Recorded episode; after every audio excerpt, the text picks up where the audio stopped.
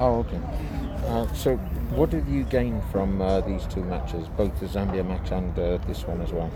Look, we were able to try out a few different things, especially in the Botswana game.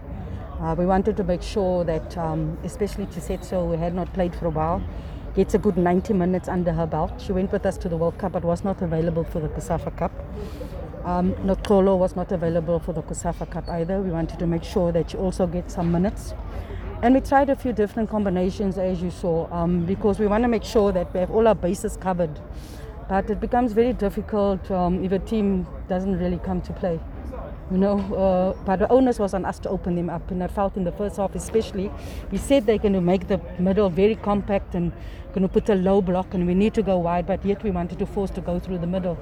So we tried to stretch them, especially in the second half. Um, brought, uh, made a few uh, changes, also positional changes, and then we started creating more. Um, but we need to re- realize those moments earlier.